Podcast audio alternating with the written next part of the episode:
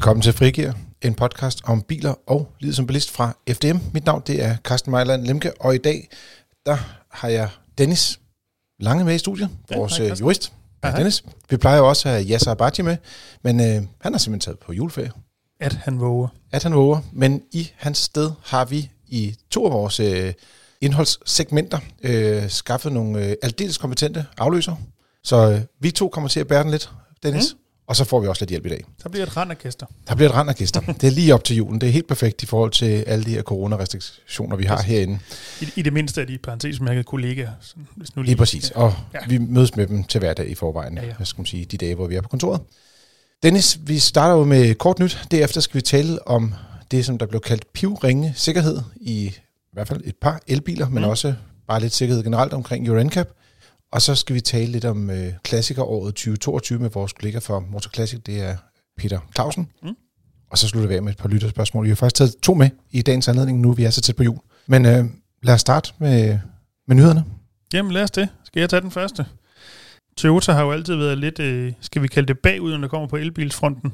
Lige nu kan man købe en enkelt Lexus, der er på el, og så har de præsenteret mm. den her øh, RAV4-agtige wannabe øh, elbil, som kommer i 22, hvis jeg lige husker rigtigt, af de planer, vi har hørt indtil videre. Men nu har de så øh, præsenteret, at de øh, går, øh, ah, godt ikke, det ikke all in på elbiler, men de i hvert fald kaster nogle flere hatte i den, øh, i den skål, end de har gjort indtil videre. De har præsenteret, at frem mod øh, 2030 vil der være 30 nye elbiler, de lancerer, og så mm. har de sådan mere konkret øh, præsenteret 17 helt nye øh, modeller, som der vil komme inden for de næste 5 år.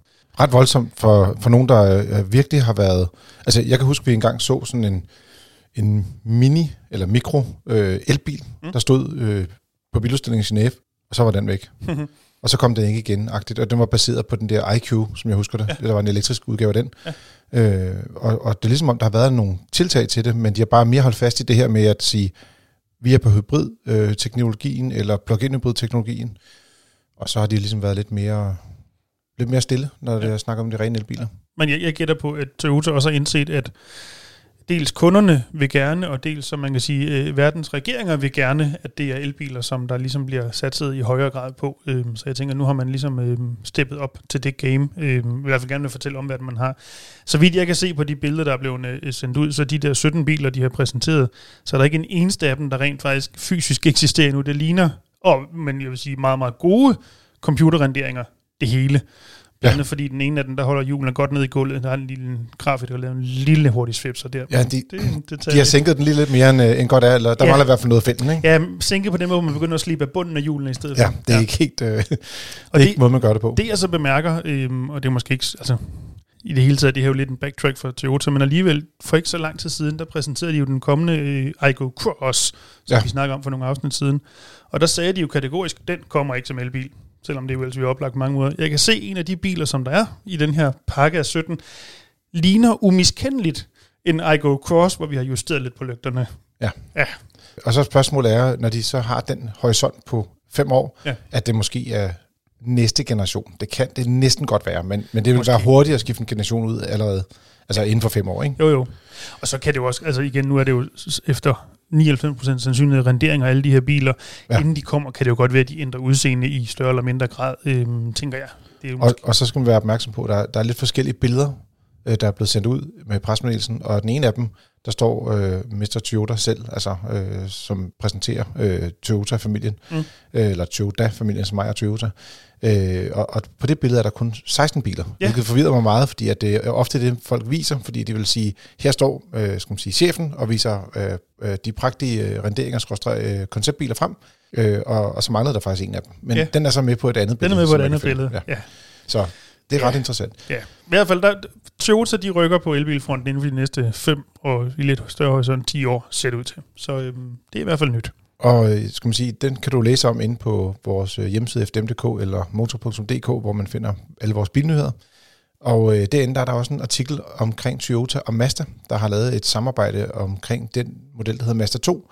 De fortsætter som med, også med den eksisterende Mazda 2, øh, hvilket er lidt forvirrende, men der kommer så også en ny Mazda 2, som er baseret på Toyota Yaris hybrid. Og baseret på, det må virkelig være dagens underdrivelse. Øh, ja, altså alt på nær øh, skiltene på bilen af, jeg kan heller af finde Toyota Yaris hybrid. Lo- logoerne af Mazda stedet for Toyota, det er også Ja. ja. det eneste, jeg kan se, der er ændret. Ja, men, resten af det, det er øh, stort set ene og alene en, øh, ja, det er jo bare en, det er bare en Toyota. Ja. Og, og det kan man jo også se, at de har et samarbejde med, jeg var nede og kørte den der Toyota GR86, vi talte om for nylig. Den er også baseret på et samarbejde med Subaru. Og så har de jo også øh, rigtig mange biler, de deler med, med Suzuki. Blandt andet øh, den, der hedder Suzuki Sways, der ja. jo er en Corolla. Ja. Og øh, der er også en RAV4, der også kommer som Suzuki også. Ja. Og den elbil, der hedder BZ4X fra Toyota, kommer også som Suzuki. Og jeg har, den hedder vist nok... Ja, som Subaru. Subaru. Sorry, Subaru. Solterra. Solterra, lige ja, præcis. præcis. Så en kombination af to tidligere øh, udstyrsnavne fra, øh, fra Toyota. Ja, De havde i gamle ja. dage Terra, Luna og Sol. Øh, så øh, ja, ja. så det, det er det helt store samarbejde, der kører der. Ja. Så. Det er jo så vidt, at min hukommelse, den øh, ikke snyder mig, så er det ikke første gang, at Mazda 2 i virkeligheden er en anden bil i hvad, nullerne, måske i 90'erne, for nogle år siden. Mm. Der var det i virkeligheden en rebadged øh, Ford Fiesta, som jeg husker det. Ja, det var den, der hed øh, Mazda 121. Oh, noget, den hed 121, det kan godt være, ja. det var inden de skiftede ja, det var lige før, de skiftede. Ja. Øh, og, og hvad det, den var netop også sådan en, en søstermodel øh, til, til noget, noget Ford. Og man kan også sige, de har jo også delt, dengang der arbejdede Ford og Mazda ret tæt sammen, så der var også nogle undervognsdele der, og undervognskomponenter, der har været de samme, eller noget mm. teknikpakke, der har været det samme. Øh, blandt andet den seneste generation øh, af Mazda 2, der også har levet, levet længe nu, ja. øh, den har jo også startet op med et samarbejde med dem og, og Ford. Okay. Men hvor Mazda dog har haft deres egen motor i. Så ja. det er sådan lidt... Ja, men nogle gange så skal de jo spare nogle penge et eller andet sted. Men i det her tilfælde vil jeg sige, der har de i hvert fald øh, øh genbrugt rigeligt øh, fra Toyota-værktøjskassen, øh, øh, så, så rigeligt, at det, det kun er, er selve øh, øh skal man sige, badges, der, der, der er forskellige på, på de to modeller. Ja, det bliver spændende at se, når så den rent faktisk kommer med en endelig pris og så videre, om der så også bliver forskel der, om du kan spare penge, eller skråstrej sætte penge til ved at gå til Mazda i stedet for Toyota, eller omvendt. Ja, fordi det, de kommer til at være tæt på hinanden, og man må sige, i forhold til det danske afgiftssystem, så er lige præcis den her type biler med hybridmotorer ikke specielt velegnet. Det var nok dem, der, der kom dårligst ud af, af skiftet fra det gamle system til det nye system. Øh, måske var de også lidt for, skal man sige, havde lidt for store fordele i det gamle øh, afgiftssystem, øh, og, og de helt de store fordele kunne de så ikke øh, tage med her i det nye system, vi har nu. Præcis. De er, for at sige det sådan lidt kort, ikke grønne nok til rent faktisk at kan få afgiftsfordele. Præcis. Men nu er det tid til at tale om noget andet. Vi skal nemlig i gang med at tale om pivringe sikkerhed i elbiler. Og derfor har vi øh, Søren W. Rasmussen med i studiet. Velkommen til, Søren. Tak skal du have. Søren, du er bilteknisk redaktør på Motor, men du er også øh, vores repræsentant i selve Euro NCAP. Det er rigtigt. Og øh, derfor så øh, har vi taget dig med en dag, fordi at der er sket det, at normalt så får de fleste biler tre eller flere stjerner, men i den her runde skal man sige, crash test resultater fra Euro NCAP, så er der faktisk to biler, der har fået ja, henholdsvis 0 og 1 stjerne. Det er rigtigt, det var en lidt af en omgang. Det var lidt af en omgang. Ja, ja. Ved Renault Zoe er nok øh, den mest spektakulære. Det er jo selvfølgelig ikke en helt ny bilmodel, men den har fået 0 stjerner. Og det har jo givet, øh, skal man sige, vi har jo skrevet om det, der er mange, der har læst om det, men du har også fået nogle opkald på det.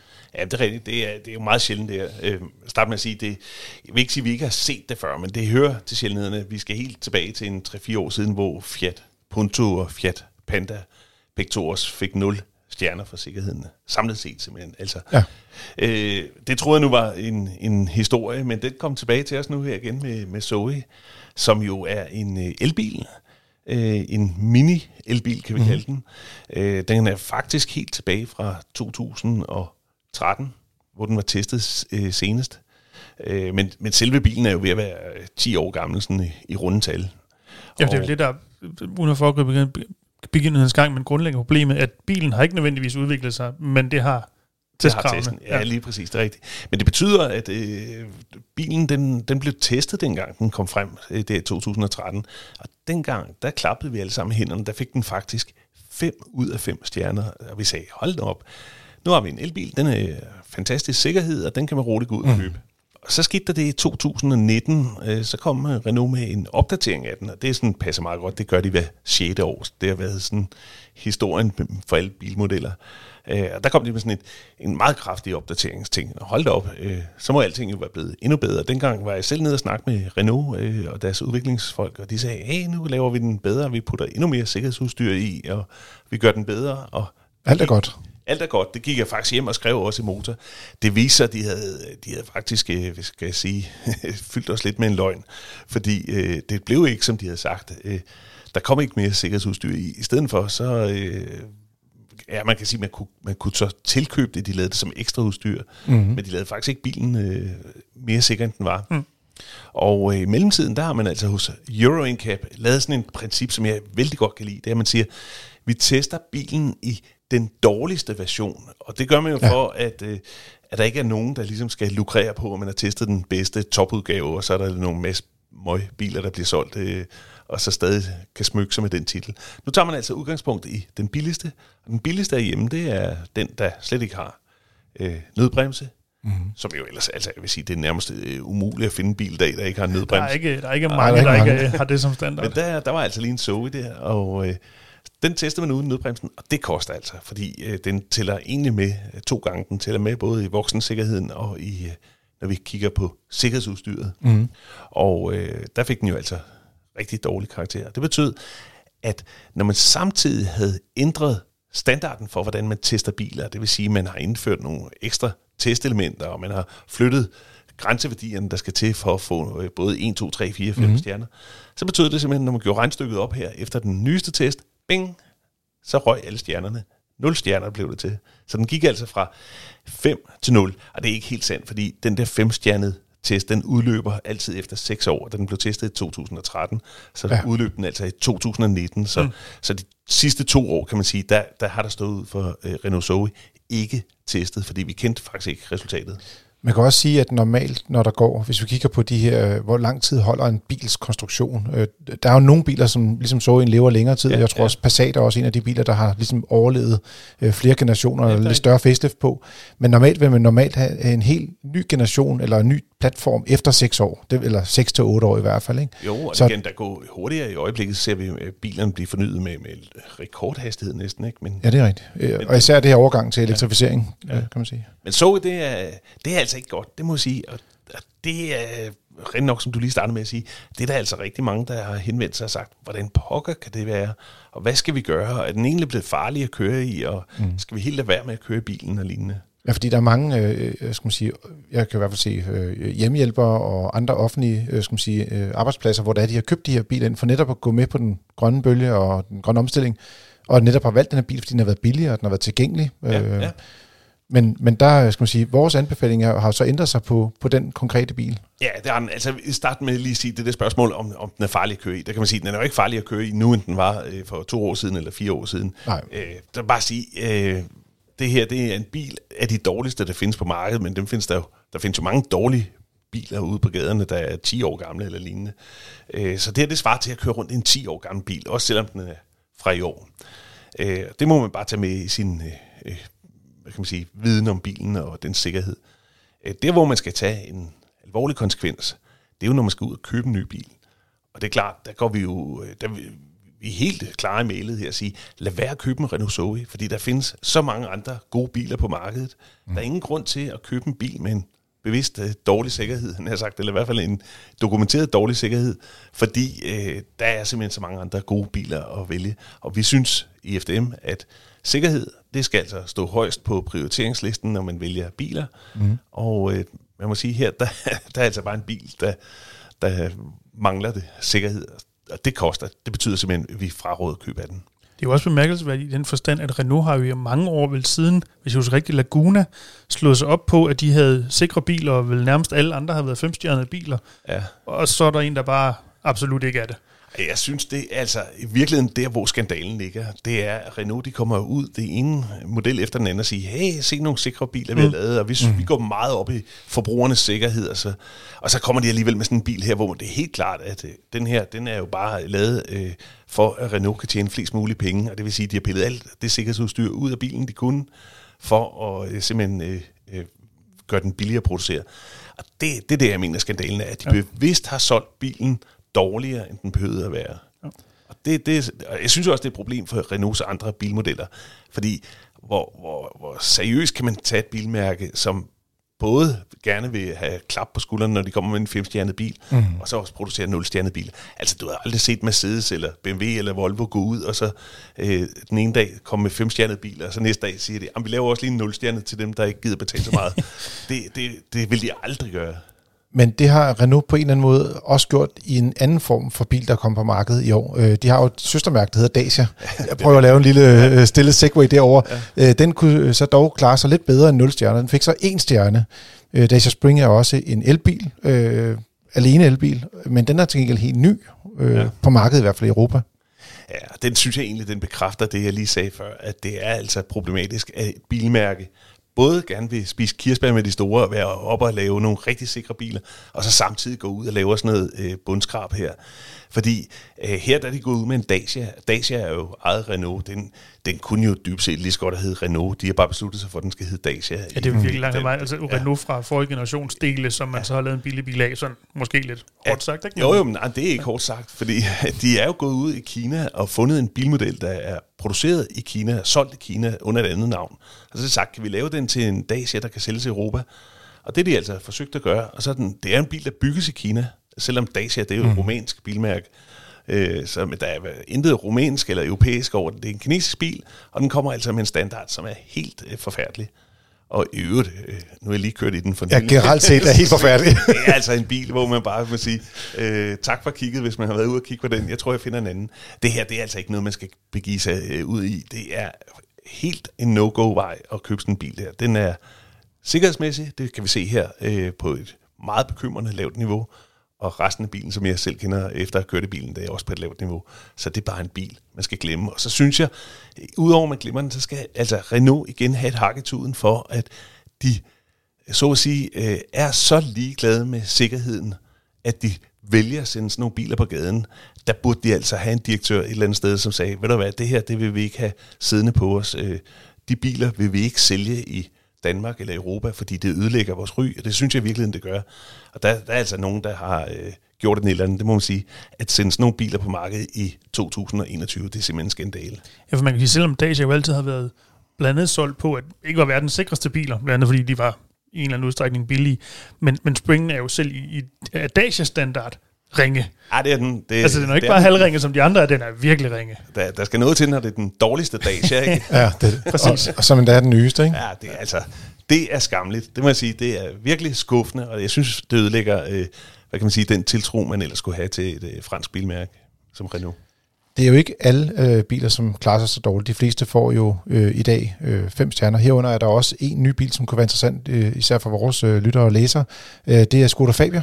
Ja, den er lige kommet på, på markedet, så at. Den kommer på markedet her i 22, og de har lige lanceret priserne til at starte på lidt over 160.000, men ja. reelt ligger de omkring 200.000, når først de får udstyr i og, og lad os sige, den rigtige motor og sådan noget.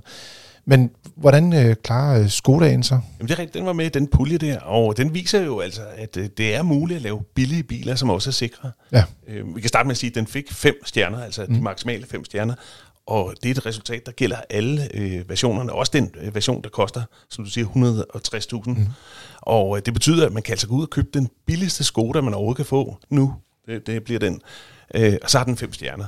Og den er øvrigt billigere end Renault Zoe, og kun marginalt dyrere end den her øh, øh, Dacia Spring. Dacia Spring ja. og det viser jo altså bare, at det her det er så vigtigt, at man lige tænker sig om og ser sig om, inden man går ud og køber bil. Og her der har man altså en bil, det er jo ikke alle, der kan gå ud og købe en Mercedes, det har jeg fuld forståelse for. Øh, og så må man sige, jamen heldigvis, så er der altså biler i den billige ende af skalaen, som også er rigtig sikre at køre i, og det synes jeg er så dejligt at se. Og det er altså med til at vise, at i hvert fald nogle bilproducenter, de øh, hører efter, øh, når vi går ud og kritiserer dem, og så bygger de faktisk nogle biler, der er bedre øh, næste gang, de kommer med modeller. Og det er vel heldigvis virkelig de fleste bilproducenter, der gør det, trods alt. Jeg tror næsten umiddelbart, det kun jeg kan huske Dacia og Renault som, som de dårlige. Altså, hvis vi lige ser ja, bort Fiat, Fiat kunne måske ja, Fiat, også godt. Fiat, ja. Fiat, de er jo nærmest udgået nu, ikke? Men, øh, og så ellers øh, kan jeg huske Lada i gamle dage. Mm. Men, ja. men, men, vi er altså over i den afdeling. Ja. Jamen, tusind tak, Søren, for lige at, at løfte vores øh, vidensniveau omkring EuroNCAP, og ikke mindst lige få eller sat lidt ord på, hvorfor det var, at man at vi fraråder de her biler, fordi det er jo ret sjældent, vi gør det, men i det her konkret, konkret tilfælde, så har frarådet vi rent faktisk købet de to biler. Lige præcis, og det er også en eksempel på, hvorfor man lige skal læse resultatet mm. om sikkerhedstesten, inden man køber en bil. Præcis. Tak for besøget. Selv tak. Og nu er det tid til at tale om klassikeråret 2022. De biler, som bliver veteranbiler i det nye år. Og derfor skal vi sige velkommen til Peter Clausen, der er redaktionschef på Motor Classic. Velkommen til. Tak. Peter, bare lige for at sætte tonen an. Øh, hvornår bliver en klassiker egentlig veteran? Det er faktisk lidt øh, et, et blandet svar, vi har på det, fordi der er to aldersgrænser, når det gælder veteranbiler i Danmark. Når en bil er 30 år gammel, kan den registreres som veteranbil, og det betyder, at der er længere mellem syn, men at du så til gengæld kun må bruge bilen lejlighedsvis. Mm. Øh, vi kigger i dag lidt nærmere på biler, som er fyldt 35 år, fordi de går ned på en fjerdedel af den normale takst for vægtafgift, plus at du kan få dem indregistreret på en lavere veteranregistreringsafgift, når du øh, importerer bilen fra udlandet. Yes. Mit næste spørgsmål hed, hvad er fordelene ved, at bilerne bliver, altså de får den her veteranstatus, men du har allerede løftet lidt, lidt af sløret for det. Fordelen er jo selvfølgelig, at øh, den er billig at have. Du kan jo typisk også øh, få bilen forsikret bil, men det er jo et sag mellem dig og forsikringsselskaber. Der er en del forsikringsselskaber, som har specialiseret sig i at, at levere særlige klassikere og veteranforsikringer til meget gunstige penge. Fordelen er jo for os, at, at, at øh, du kan øh, køre længere med syn, men ulempen er jo så til gengæld, at øh, du kun må bruge bilen lejlighedsvis. Du må typisk ikke køre i bilen til hverdag. Nej. Og man kan også sige en anden ting, der kan være en ulempe, lidt afhængig af, hvilken bil det er. Der er nogle enkelte modeller, hvor det er, at de har en meget høj pris, og det gør sig gældende øh, især her, hvor det er, at øh, bilpriserne stiger i løbet af 80'erne, så de ender med at få en ret øh, høj øh, registreringsafgift. Ja, det er typisk biler, der har haft en øh, ny pris på over 250-300.000 kroner. De er blevet noget dyrere efter den seneste afgiftsomlægning og indregistrere, hvis du tager sådan en hjem fra udlandet. Og så er der også den lille, øh, ja, man kunne kalde det en detalje, men alligevel ikke helt. Man kan ikke få afgiften retur på en veteranbil. Nej, øh, når du eksporterer en bil, øh, sælger en brugt bil udlandet, så vil du typisk kunne få en, øh, en øh, relativ del af bilens værdi tilbage, som den del, som myndighederne mener er bilens, eller den del af bilens øh, øh, salgspris, der er svaret til registreringsafgiften. Det kan du ikke, når bilen er over 35 år gammel. Nej, og det, dermed adskiller de her veteranbiler sig fra dem, der ikke er veteraner. Lige præcis. Så og måske hvis man, bare en enkelt sløjfe, måske også ja, selvfølgelig. på, nu vi nærmest alle får lidt ulemper igennem, og ikke mindst lovændringen, så er det jo i hvert fald ikke andet en dejlig ting, at de såkaldte originalitets, origina, hold op, originalitetskrav, originalitetskrav ja. forsvandt her i, det var vel ved årsskiftet, hvis jeg lige husker rigtigt. Øh, principielt var det jo fra sidste vinter, ja. Jeg ja. mener, den autoriseret skæringsdato, den hedder den 1. juli. Men, ja, det, men, det var det, kunne rent faktisk det, er, det, er noget, det er noget rent lovteknisk ja. finder der, som der er ikke nogen grund til at komme ind på her. Så i hvert fald, bilen behøver ikke at være så fuldstændig hysterisk original inden ved henseende, som den skulle førhen. For Nej, det er helt korrekt. Altså, tidligere var der faktisk meget stramme grænser for, hvor meget en bil måtte være bygget om, hvis den øh, skulle komme ind på veteranafgift. Og de regler er helt forsvundet nu. Altså, ja. den skal stadigvæk øh, være, være lovlig, og der, der skal ikke pille så meget ved den, at den ændrer sin mm. identitet, for eksempel hvis du lægger en forkert motor i den. Mm. Men der er ikke noget for, for gjort i at tune den lidt, eller sætte nogle andre hjul på den, eller foretager forskellige andre tekniske ombygninger på den. Det vil sige, det er faktisk en ret god, øh, skal man sige, en god sikkerhed at få i, i maven for dem, der ikke er ekstremt nørdet inde i det skal man sige, klassiske miljø. Fordi man kunne godt komme til at købe en ældre bil, hvor det er, at der netop var skiftet fælge på den, eller andre ting, måske endda tidstypisk tuning, der var foretaget på bilen. For eksempel, eller bare sådan noget som det elektroniske tændingssystem. Det var faktisk ikke sikkert efter de, øh, efter de tidlige regler. Det er det nu. Godt.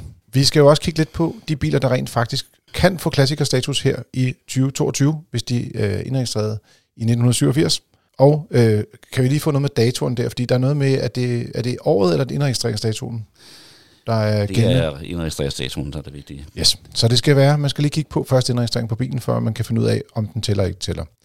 Vi starter der i det spektakulære. Vi har, vi har udvalgt, eller Peter, du har udvalgt syv øh, biler, som vi kigger på. Der var mange flere, der, blev, øh, der kom på markedet det år. Men Ferrari F40. Ferrari 40 er jo nok en af de mest spektakulære biler, der nogensinde er blevet øh, produceret. Altså, den har jo været... Vi snakker nu om biler, der bliver veteraner her i de kommende år, og, og, og kan kaldes klassiske biler, men den her bil har jo været klassisk stort siden, siden den kom ud. Den var den sidste bil, som Ferrari stifter, så Ferrari selv var med til at lave. Og da den kom på gaden der i 1987, der var den øh, verdens hurtigste serieproducerede bil med en øh, tophastighed på 324 km i timen. Det er også, også i dag, at det er en meget, meget høj topfart for en bil. Den, Jamen, går, den går fra 0 til 100 på 12 sekunder, og den, øh, den har øh, Ej, det må være til 200 så, hvis det er 12. ja, 0 til 200 på 12 Ja, sekunder. yes. Godt. Den har en øh, V8-motor med to turboladere og 478 hestekræfter, og den øh, har ikke nogen servostyring, ikke nogen ABS-bremser, ikke noget bremseforstærker eller noget som helst. Så det er simpelthen den reneste, vildeste køreoplevelse, du overhovedet kan få. Det er, jeg har selv haft fornøjelsen af at køre sådan en bil, det ved jeg, du også du har, Carsten. Ja, jeg skulle lige til at spoile det lidt der og sige, at øh, vi to har jo så været ude og køre i den, sjovt nok. Så, Jeg, jeg har vist nok engang st- stået relativt tæt på en, tror jeg nok. ja. jeg har også fået en køretur af en, der rent faktisk øh, vidste, hvordan de der turbolader de fungerede, og jeg vil sige, øh, rystende. Rystende af den bil fra 1987 kan være så brutal. Ja, det er ikke noget, Altså- man sådan lige glemmer med det første. Øh, stadig ikke. Og det, og det var i anledning af, at den blev 25, tror jeg. Det, det var, 10 år siden. Det var 10 år siden, Peter. Ja. Nå, men en anden italiener, som ikke er helt så voldsom, det er Alfa Romeo 164. Ja, altså Alfa Romeo har altid haft en, en ret høj stjerne blandt folk, der er fans af klassiske biler, og der er måske nogen, der synes, at den her ikke er så ægte, som den kan være, fordi den, øh, dels er den foretrækker, dels er den en udløber af et uh, samarbejde, så der var mellem Alfa Romeo og Lancia og, og Saab og Fiat, som kaldes Tipo 4-projektet, som også kastede en række biler. Så altså for eksempel Saab 9000, som vi kender en del til her i Danmark. Lancia Tema, øh, Fiat Chroma er en del af samme samarbejde. Men Alfaen skiller sådan en del ud, fordi den har øh, dels et meget selvstændigt design, de andre de ligner hinanden, og så har den ikke mindst Alfa Romeos fantastiske motorer. Og det er en overordentlig velkørende og også i mine øjne en meget, meget smuk bil, som virkelig skilte sig ud i direktionsvognsklassen dengang. Må jeg komme med et lille pedantisk spørgsmål? Ja. Jeg har læst et sted, at i det her samarbejde, at den eneste af de biler, der har egne døre, det er Alfa Romeo'en, fordi den skulle have de her kanter på, så det passer med designet. Hvorimod at de andre modeller, øh, Fiat'en og Saab'en, de har rent faktisk øh, en større, dog øh, mere stål i dørene hos Saab. Ja, de er relativt ens, så de har stort set også øh, samme fasong, men øh, der er noget om det, som du selv siger, med, med ståltykkelse at gøre, Ja. og så videre, og monteringsbeslag, som gør, at de alligevel ikke rigtig passer sammen. Nå, Men så de man kan meget ikke dele den. ud. Men øh, Fiat'en, øh, hvad hedder det, Alfaen undskyld, den har jo faktisk et helt selvstændigt karosseri. Findes der rent faktisk flere tilbage Alfa 164, eller er de rustet op alle sammen? Øh, Den var ikke så slem med rust som Nå, en, nå, var det en af de- en, en, de- en række andre Alfa Romeo'er Ja. ja. fra den periode der, men øh, der er nogen tilbage, ja. Og, ja. og øh, Alfa Romeo'erne er jo typisk biler, der er blevet øh, passet pænt. Altså, der, dels er der nogen, der bare har haft sådan en som firmabil, så har de kørt i den og smidt den væk og Mm. bagefter. Men øh, i høj grad er det jo biler, som bliver købt af, folk, der har et hjerte for mærket, og Mm. også derfor passer ordentligt på bilen. Det samme kan man ikke sige om den næste bil, øh, om end den, de minder måske lidt designmæssigt om hinanden. Øh, det er Peugeot 405. Øh, også en lidt kileformet designet bil, øh, kan man sige. Meget, på den måde meget en del af slut 80'ernes designstil. Øh, stil. Ja, øh, også en meget elegant bil, hvis du spørger mig. Tegnet af Pininfarina. Ja. Øh, og også set med mine øjne en af de mest interessante bilnyheder, der kom det i det hele taget. Fordi den var jo, øh, den blev både årets bil i Danmark, og den blev Car of the Year i Europa. Øh, Og det er sjældent, de får begge priser samtidig.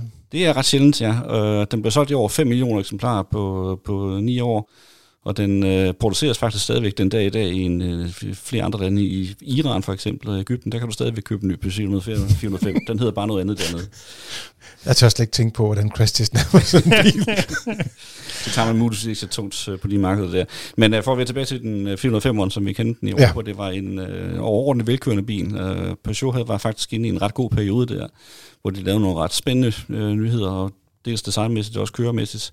Og så fandtes den også i en, en sportsversion, 405 MI16 hed den, med en uh, 16 motor på 160 hestekræfter. En Mm. overordentlig velkørende kvik sportssedan, som var en af de bedste biler i sin klasse dengang. Og den er sådan nogenlunde samme tidsæra som 205 og 309, sådan cirka, ikke? Du kan godt kalde den en, en, øh, en overbygning til, eller en storebror til Peugeot 205 GTI Ja, for eksempel. Ja. Øh, fordi altså, nu var GTI-biler, det ved jeg også, vi kommer til at snakke om igen om, øh, om, om et øjeblik. De var meget hotte i 80'erne, og det bredte sig også til de lidt større bilklasser. Mm. En af dem, der ikke rigtig fandtes som, øh, ja, godt nok som rallybil, men ikke rigtig som GTI på den konto, øh, det er en Skoda Favorit. Hvad er det, der gør, at Skoda Favorit skiller sig ud, altså, eller favoritten skiller sig ud i Skodas historie?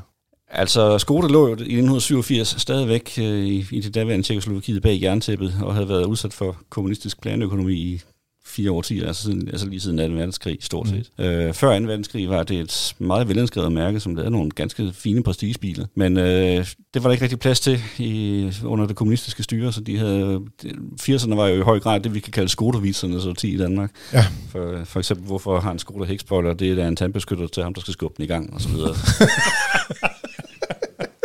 Men favoritten, øh, der kom i, der i 87, øh, det var deres første foretrukne bil, og der var også et eksempel på, at, at de faktisk ikke havde glemt, øh, hvordan man bygger biler. Og hvis jeg må komme med et lille turistindslag, hvis der er nogen af jer, af lytterne, der planlægger en sommerferie til Tjekkiet, så vil jeg anbefale dem at tage forbi Skodas fabriksmuseum i Mlada Boleslav, et par timers kørsel fra Prag. Mm. Fordi der står en række af de der prototyper, som de har lavet under kommunisttiden, men som de ikke kunne få lov til at sætte i produktion. Og det tekniske niveau var faktisk meget, meget højt. De kunne bare ikke rigtig få lov til at udnytte det. Mm. Men det kunne de med favoritten, fordi der øh, gik regimet faktisk med til, at de købte noget konsulentbeskendt øh, udefra til designet. Mm. Den er tegnet Batone i Italien. Nå, okay. Og øh, teknologisk øh, var den faktisk fuldt på højde med øh, andre kompaktbiler fra, øh, fra Vesten dengang. Og det var der et øh, firma i Vest, der fik øje på, Volkswagen, som øh, i 91 efter murens fald købte sig ind i Skoda, og siden øh, overtog mærket helt. Og vi har jo alle sammen set, hvad der skete med Skoda siden da. Og det var Skoda favorit, der satte det hele i gang. Så det var den, der, der ligesom, det var, det var den, der sørgede for, at de kom på salgslisten, så at sige. Eller i hvert fald øh, på, på radaren hos, øh, ja, hos tyskerne. Jeg, jeg vil sige, de gamle Skoda med hækmotor var faktisk også på salgslisten i krisetid i Danmark. I starten af 80'erne ja, det kan man var, sige. var, var de faktisk de mest solgte biler det i Danmark. Det kan jeg huske, jeg var der var der, der mange af dem. Rigtig mange af dem endda. Netop, ja. netop ja. Apropos Skoda Vitzer, var det med, hvad er det som rasler, når, altså, når, en Skoda, den, altså, når man kører med en Skoda? Ved I, hvad der så der, der rasler i den? Der kan være meget, der rasler sådan en. Du tænker på noget bestemt. Det er alle de penge, som øh, ejerne har sparet ved at købe ah, Skoda. Ah, ja. ja. Ja, men det, Skoda er også en enormt stærk bil. Den kan trække en kø hele vejen fra Aarhus til Herning. Ja, det er det. de, de står i kø, de vitser, kan jeg høre. Ja. Jeg kan til gengæld huske med favoritten, og det er faktisk ikke engang en joke. Den kom som pick-up også, gjorde den ikke? Jo, det gjorde den. Ja, helt mærkværdigvis, men det, ja, der har sikkert været et østeuropæisk behov, forestiller jeg mig. Jo, det, det gjorde den, og det sjove var lige præcis med Skoda Favorit uh, pick-up og efterløse, uh, hvad hedder afløseren Felicia, som også fandtes uh, som pick-up. Mm. I nogle lande blev de faktisk solgt som folkevogn. Hold da, spændende. Så kan man gå ud og søge efter dem, hvis man uh, godt vil have en lidt speciel bil. En af dem, som uh, en af de mest solgte biler i Danmark i 80'erne, det var uh, Opel Kadett. Og den kom i 87 uh, som cabriolet. Det gjorde den, ja. 80'erne var et år, hvor, eller et år 10, hvor cabriolet faktisk var meget, meget populær. Det hele blev sat i gang med Golf Cabriolet, det kom i 1979, men uh, en lang række af de andre kompaktbiler i det, vi kalder golfklassen, kom også som cabriolet i den periode der. Også lidt mindre biler, for eksempel Peugeot 205 fandtes uh, som cabriolet. Mm. Uh, Ford Escort fandtes som cabriolet, og Fiat Ritmo fandtes som cabriolet. De må efterhånden være sjældne i øvrigt. Det er de også. Ja. Det er Kadett cabrioleten også. Der er ikke lavet så forfærdeligt mange af dem, men den levede faktisk længere, end den almindelige kadet gjorde, fordi den blev afløst af Opel Astra allerede i 1991, men Cabriolet den blev bygget videre i yderligere to år. Nå, efter de har stoppet med at producere ja, den almindelige kadet, kan man sige. Nå, Peter, nu kan vi ikke rigtig holde det længere. Vi skal igennem syv biler, men vi er nået til nummer 6, og det var, du snakkede noget med GTI'er tidligere. Citroën AX Sport. Ja, GTI-biler var jo enormt populære i 80'erne. Mm. Der måtte man godt skille sig lidt ud, og det var blevet moderne at køre stærkt igen oven på 70'erne og en ikke krise og så videre. AX Sport øh, synes jeg er ekstra interessant, øh, fordi Citroën AX, som kom året før den almindelige Citroën AX, det var en øh, meget moderne minibil, øh, fordi den var ekstremt let i konstruktionen. Den vejede kun godt 700 kilo. Mm. Men uanset hvor fremtiden var, sportsversionen, den er faktisk lidt gammeldags på sin vis, fordi den er tunet på en god gammeldags måde med en skarp knastaksel og to store dobbelt karburatorer, som jo er noget, man kun ser på biler fra 70'erne ellers. Ikke? Men det virkede. Den er hurtig. Den er, blev også i sin tid lavet til motorsport. Den har en motor på, 1, på kun 1,3 liter, så den lige ja. præcis passer ind i motorsportens 1300-klasse. Og det, det var det, der var formålet med den. Men den blev faktisk enormt populær som ungdomsbil, især i Sydeuropa, så der blev lavet rigtig mange af dem. De havde egentlig kun tænkt sig at lave 5.000 stykker, som reglementet i motorsport krævede dengang, men øh, det blev til tre gange så mange, tror jeg. Øh, jeg har selv ejet øh, søstermodellen til den. Øh, det er Peugeot 206, og undskyld, 205 var der selvfølgelig den gang. Ja. Den, der hed Rally. Netop. Og jeg kan huske, en af forskellene på de to modeller var, at der var faktisk lidt flere hestekræfter i Peugeot, fordi den kørte med Weber-kammerater i stedet for, og så blev jeg tvivl om det var Solex eller su der var vist flere, der var vist, ja, der var vist flere øh, årsager. Dels skulle der vist være en lille afstand, så Peugeot godt måtte have lidt flere hestekræfter, så yes. det prøver lidt mere i den. Så er udstødningssystemet også lidt anderledes, fordi der er mere plads i Peugeots motorrum, og det giver os lidt mere free flow. Jeg kan øh, sige, at det er faktisk en, en meget kvik bil. Ja, så, ja, øh, det er bestemt. Og, og de findes, øh, den, den findes stort set slet ikke mere, vil jeg sige. Jeg har søgt meget efter mange af dem øh, på, øh, skal man sige, ja, øh, udenlandske hjemmesider den igennem de sidste 10 år. Jeg kan simpelthen ikke finde nogen, der, den har der den findes. skæbne, som øh, mange af andre øh, den slags hurtige biler, så relativt få penge øh, oplever, når de bliver ældre. De bliver kørt ihjel af unge mennesker, som som øh, måske er meget entusiastisk med at køre dem, og måske mm. også køre dem lidt for entusiastisk, og simpelthen slider dem op. Eller, Ja, eller sætter dem ind i et vejtræ. ja, simpelthen. Nå, den sidste bil, nummer syv, det er, vi skal simpelthen tilbage til fremtiden, eller hvad det nu hedder på dansk. Øh, Det er mini-el, eller bedre kendt som Ellerten. Ja, det, er, øh, det er ikke så tit, vi sidder med, når vi har den her årlige oversigt øh, over øh, 35 år gamle bilnyheder, at vi har danske biler med, men det har vi faktisk her. Ja. Og endda elektrisk. Den er ovenkøbet elektrisk her, og den er så også et godt eksempel på, hvor meget der er sket med elkøretøjerne, siden øh, den kom på markedet i 1987. Ja, det er måske lidt meget at, at, at det er stedet kaldt en rigtig bil, men den, men Ja, men den var jo er- indregistreret som bil, ikke? Så Nej, den var, husker, fakt, min- den, den var jeg- faktisk indregistreret som, øh, som kabinescooter. Den har Oh, okay, godt. Ja, det, jeg- giver, det giver mere mening. Jeg havde en folkeskolelærer, der havde en, hun købte den, jeg tror lige nogenlunde, at de kom frem, som jeg husker i hvert fald. Men der, jeg var inde og sidde i den en gang, det er jo 100 år siden, og der var nemlig et klistermærke under rettet, som jeg husker, hvor der stod, det der er ikke en bil, det er en ellert. Eller Ja, noget den stil. præcis. Ja. Den har, også kun, den har også kun en topfart på 40 km i timen, så det er ikke noget, du skal køre ud på motorvejen i. Nej, Men øh, altså, den, var, den var jo tænkt som sådan lille pendlerkøretøj, øh, så du, hvis du boede i byen, kunne du lige køre på arbejde med det fra den ene ende af byen til den anden, men så heller ikke mere, fordi rækkevidden var heller ikke særlig høj. det er det. Og man kan sige, det, der var plads til to personer i den. Ja, Hvor en, de sad- en, en voksen og et barn, vil Ja, ja, okay. Men vi prøver at være lidt flinke her. Det er jo 35 år siden, den kom frem. Vi prøver at hylde den lidt. Nej. Om igen er der plads til en person og, og alle indkøb, man skal bruge øh, på en, en god hverdag.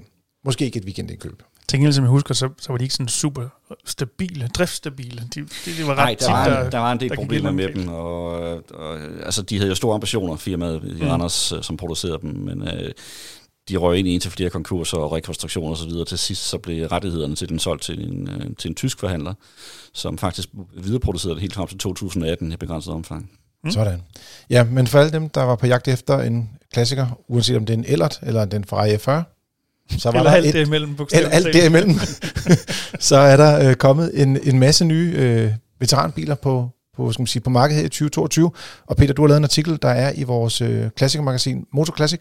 Det er korrekt, ja. Det er i kioskerne nu. Det er i kiosker nu, så hvis du sidder derude og tænker, det er lidt, lidt for lang juleferie i år, øh, så er det bare ned og, og lære noget om en masse klassiske biler. Og der er også andre artikler omkring klassiske biler, biler Der er, vi har jo haft begrænset tid i dag, så der er flere andre biler, som øh, vi ikke har nævnt i dag, som øh, man også kan læse mere om i den artikel, ja. Tjek. Jamen, tak for besøget. Det var en fornøjelse. Og nu er det blevet tid til lytterspørgsmål. Ja, det er spørgsmål for dig, kære lytter. Og øh, hvis du har nogle spørgsmål til os, øh, så kan du sætte dem til podcast og så forsøger vi at få så mange med som overhovedet muligt. Dennis, vi har jo fået to spørgsmål, Mm. øh, som vi tager med i dag. Og den første, han siger, hej Frigir, tak for en god og lærerig podcast. Jeg har et spørgsmål, som jeg håber, I vil tage jer tid til at svare på. Og øh, det skal sige sådan, han overvejer lidt, om han skal købe en elbil, han har pt. en Renault Grand Scenic med dieselmotor fra 2017, og det vil sige, at den er, lidt afhængig af, hvornår man hører den her podcast, så vil den være cirka 4 år gammel. Eller fem. Minus. Ja. Plus minus. Og øh, den er gået 60.000 km. De kører 20-25.000 km om året, og øh, kører primært korte ture, men også nogle længere ture, sådan 150 km, 300 km, øh, når de skal på familiebesøg. De er to voksne, men de har snart tre børn, og børnene er ikke så store. De er et år, fem år og på vej. På vej, ja. Ja, de bor på landet i Vestjylland, så opladning er ikke noget problem, som de siger. Men har jo, al- altså alle, der har øh, deres egen eltavle, de har jo i princippet mulighed for at få en oplader. Det er, det er, jo, ikke, det er jo ikke sådan, man skal ud og... Især hvis man også har en indkørsel, men det har man godt nok typisk, hvis man bor på landet. Ja, det vil jeg sige. Hvis man bor, hvis man bor lidt ude i Vestjyl, på landet i det vestjyske, så øh, bør man have øh, i hvert fald en parkeringsplads, hvor man lige kan trække noget strøm hen. Og så har de også elvarme i huset, hvilket gør, at de kan få øh, strømmen til fornuftige penge. De har også kun én bil, skal lige sige. Men hvad siger du? Dennis, hvad, vil du Om han skal gå på el? skal han gå på el nu? Han siger, at de, de vil godt lægge 200.000 kroner plus det, de kan få for deres eksisterende bil. Jeg synes, den er svær. Altså dels, øh, der- er lidt øh, økonomi i det. Øh, Det er begrænset, hvor store elbiler man kan få til 200.000, også selvom du bytter den her ind øh, oveni. Mm. Øh, det begrænser det i hvert fald lidt. Men der, hvor jeg måske synes, det bliver rigtig svært, det er det her tre børn, plus selvfølgelig to forældre. Ja. Lidt afhængig af, hvordan man vælger at placere sig i bilen. Så er det jo så enten skal du have plads til, når de er børnene er så små, tre autostol bag i, eller også skal du have en, en autostol på forsædet, og en forældre mast ned sammen med to autostol bag i. Mm. Det er ikke rigtig gode løsninger, det hele, især ikke med det udvalg af elbiler, der er PT, som jeg sådan lige kan overskue. Så er der selvfølgelig nogle elbiler, som er større. Øh, nogle kan være meget dyre. Det er sådan noget Tesla Model X. Jeg fornemmer, at vi er lidt uden for budget her.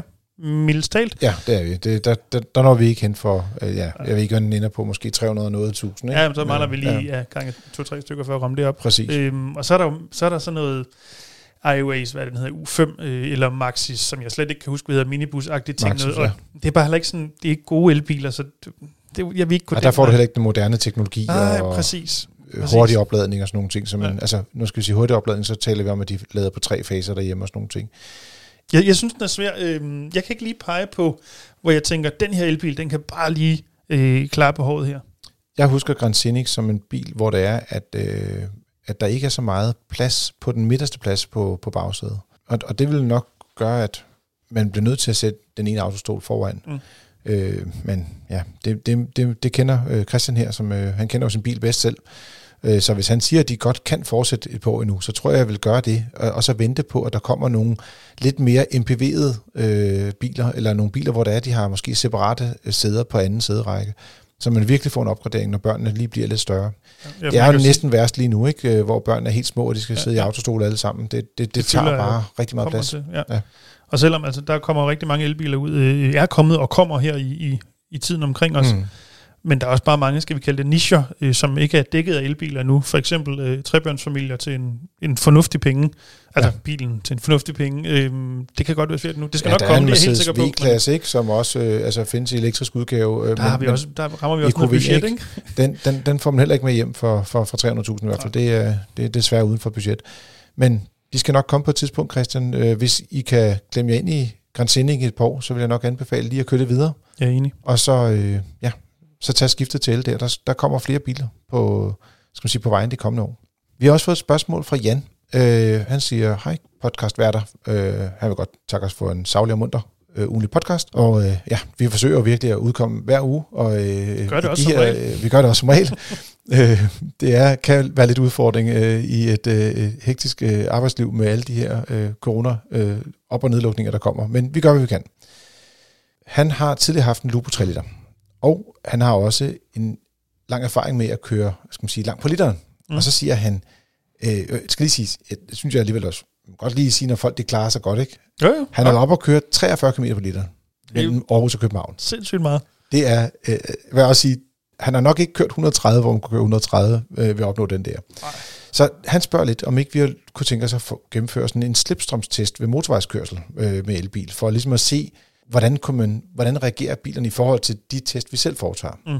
Og det skal lige siges, at i motor FDM-regi, der foretager vi i dag en rækkeviddemåling på elbiler ved at gå ud på motorvejene og køre 110 km i timen. Det vil sige, at vi får en gennemsnitshastighed, der ligger på omkring 100, fordi der er altid nogle steder, hvor der er 90, eller en, nogen, der overhaler. Det kan være en lastbil, som man skal holde tilbage for. Så det er den måde, vi måler på, øh, for at gøre det så sammenlignet som muligt. Men det er jo selvfølgelig interessant det her med slipstrøm, og se, hvor, hvor effektivt det kan blive. Men på den anden side, så har jeg det også lidt sådan, at vi prøver at skabe nogle resultater, som folk kan bruge i deres hverdag. Der er nok ikke mange, der ligger og kører slipstrømskørsel, tænker jeg. Nej, og især ikke med de her lidt større er elbiler, som kræver jo, så du ligger øh, i hvert fald meget tæt på, på lastbiler. Eller, der, skal man, sige. man kan jo se, nogle gange se, at de her øh, elbiler, der har problemer med rækkevidde, går hen og så lægger sig tæt op ad en lastbil, simpelthen for at, at strække øh, rækkevidden mest muligt. Ikke? Ja. Altså, der er jo ingen tvivl om sådan helt sådan grundlæggende fysisk, jamen, hvis du kan eliminere vindmodstanden, hvad det er jo det, du forsøger at gøre, når du mm. Slipstreamer eller kører i slipstrøm, mm, så bruger du mindre energi på at komme frem. Ja. Men hvis det skal være rigtig, rigtig godt, så skal du så også ligge så tæt på for eksempel lastbilen, at det dels er ulovligt, dels også kan være farligt. Hvis den lige pludselig bremser, så er det ikke sikkert, at du har nok afstand til også at nå at gøre det. Øhm, så altså, jeg vil ikke anbefale at øh, lave slipstrømskørsel. I hvert fald ikke, hvis man skal, skal vi sige, gøre det rigtigt, så det, så det batter noget for alvor. Øhm, Nu sagde du, at det kunne være lidt ulovligt. det er jo ulovligt at ligge for tæt.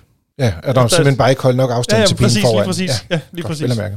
Jan han er også inde på, at øh, han har været øh, glad for, han har haft en masse forskellige øh, modeller, øh, primært fra, fra Folkevogn-koncernen, men han har været mest glad for Lupoen, og det kan jeg egentlig godt forstå. Øh, det her med, at, øh, at en gang imellem kommer nogle biler, der bare er så, øh, hvad skal man kalde det, dedikeret. Det tror, jeg, det, ekstreme. tror jeg, det er rigtig godt i den her sammenhæng. Den, den var jo så, altså den havde øh, titanium, øh, øh, det, altså nogle af delene var bygget i, i titanium øh, på bilen, Altså for pokker, den fik sin egen lovændring grundlæggende herhjemme. Det var det, der gjorde, at man lige pludselig justerede, fordi Lupoen kom, når kører, var det ikke 33,3? den stod officielt? 33,3, ja. ja. Den fik, øh, den fik sin i praksis helt egen øh, afgiftsfordele, øh, Ja. fordi den var så effektiv. Og som jeg husker, det var det også primært Danmark, at bilen blev solgt i, fordi at der netop, danskerne vil gerne spare penge, og i øvrigt så Yes. øh, var der nogle afgiftsmodeller, som gjorde, at det gav mening i Danmark. Den har ikke været sådan super meget solgt i, i hvert fald ikke i 33,3 liters versionen i, i så mange andre lande. Og der var jo faktisk også en søstermodel, hvis man går lidt på jagt efter det her. Jeg vil sige, Lupoen er jo ligesom den, der blev mest kendt herhjemme. Mm, ja. Men øh, i virkeligheden, den bil, der var den bedste af dem, det var, at, at der fandtes en, øh, en Audi Ja. A2, Ja. som også var en 3-liters udgave. Og øh, dem, der havde de to biler, jeg har også snakket med nogle ejere, der har haft begge to, der kunne de køre øh, sådan 5-10 km længere på literen med Audi'en. Og så var en lidt større bil. Det var en femdørs... Ja, men har du set på formen af den? Den, er, Ja, ja, den, den har er sådan jo- en sjov dråbeformet, ja. eller jeg kan sige, øh, nogen synes grim, men øh, ved det, øh, æstetisk udfordret. Præcis. Øh, men jeg vil også sige, at øh, den var godt nok en imponerende. Altså, det, det er nok, synes jeg, en af de mest øh, ekstreme biler, der nogensinde er blevet bygget, mm. faktisk, hvis man ser på ting, der kommer i produktion, faktisk. Ja. Så øh, man, Jan går overveje lidt, om man kan købe en elbil og få samme glæde som Lubron. Og der vil jeg sige, det er jo ikke sikkert, man kan få en elbil, der er helt så ekstremt bygget. Det skulle lige være BMW i3, som jo også er bygget op med kulfiber karosseri. Jo jo, den er så ikke så øh, energieffektivt ekstremt opbygget. Det er den ikke. Nej. Men det kan være, der kommer en elbil, der kan lidt det samme. Ja, altså man kan jeg siger ikke, at det er det, Jan skal gøre, men, men lige nu så er det vel en Hyundai Ioniq Classic, hvis vi kan kalde den det, Mm. som er noget nær den mest energieffektive elbil, du kan få penge, eller hvad det, købe for penge, øh, i hvert fald fornuftige penge øh, lige nu. Og så er der også øh, Folkevogn, de har barslet lidt med en øh, mindre ID1 eller ID2-model, Mm, der kommer ja. inden for de næste par år, som godt kunne læne sig lidt op af en moderne udgave af en Lupo 3 liter. Ja. Så øh, Jan, med håb om, at du finder noget glæde også i fremtiden og ikke kun i fortiden, så er der måske håb der at hente. Du lytter til Frigir, det er din podcast om biler og livet som bilist. Husk at give os nogle stjerner og anbefale os til en ven, og hvis du har spørgsmål, så er det bare at sende en mail til podcast.fm.dk. Normalt plejer at sige tak til Jasser, det kan vi ikke sige. Vi kan sige tak til Søren, fordi han var med i dag. Vi kan sige tak til Peter, fordi han kommer og forklarer lidt omkring alle de klassiske modeller, mm. vi kan glæde os over. Alt fra Ferrari til Ellert. Og ikke mindst Dennis, tak fordi du var med. Tak og lige måde. Og til dig, kan lytter, tak fordi du lyttede med, og god tur derude.